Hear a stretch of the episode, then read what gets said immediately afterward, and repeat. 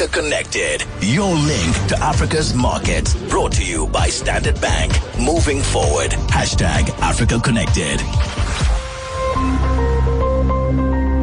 Of course, uh, it is uh, World Refugee Day, and as we catch up uh, with Africa Connected with Standard Bank, uh, brought to you, of course, uh, via Lee Kasumba, the broadcaster and podcast host. Uh, Ethiopia, where she is, has an interesting dynamic.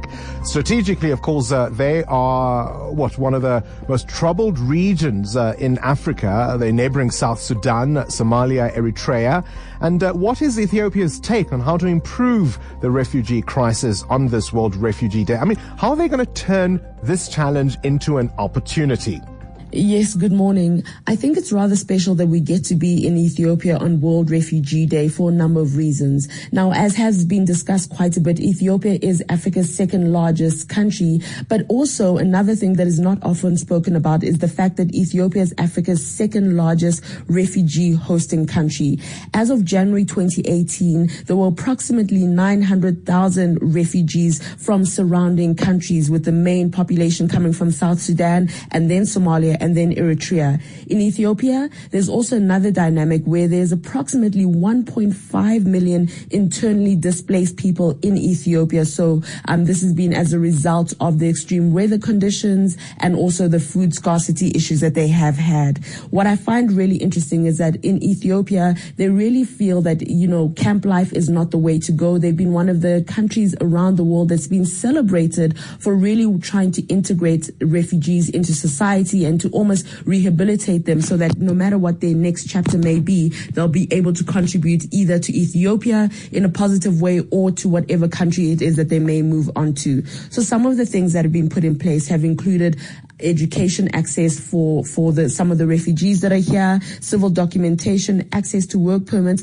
And then if you've been a refugee and you're from another African country in Ethiopia for a period of more than 20 years, um, after they have gone through scrutiny and all the rest, they do also offer a pathway to, to citizenship. Another interesting dynamic is that when you look at the capital city, Addis, there are approximately, the numbers say about 26,000 refugees who, uh, who are defined as urban refugees within this region. Now, it's easy to listen to these numbers and think that perhaps they really help because, you know, as we've said, they do have one of the fastest growing economies. But the reality is that although Ethiopia, yes, has one of the fastest growing economies in the world, they also start from a very low base.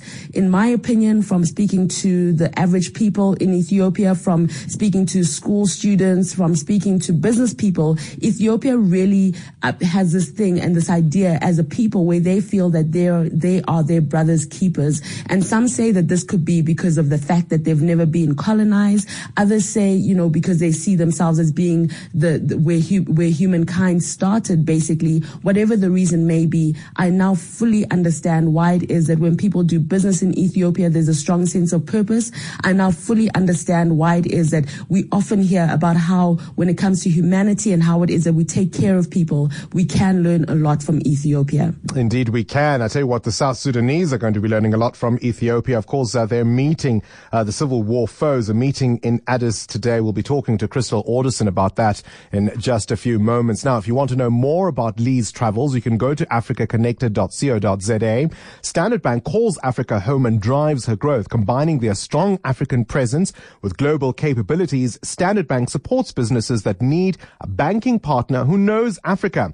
Standard Bank has partnered with 702 on Africa Connected to give you in-depth, first-hand insights into Africa's diverse markets and the innovative solutions that come from the continent. Standard Bank, moving forward.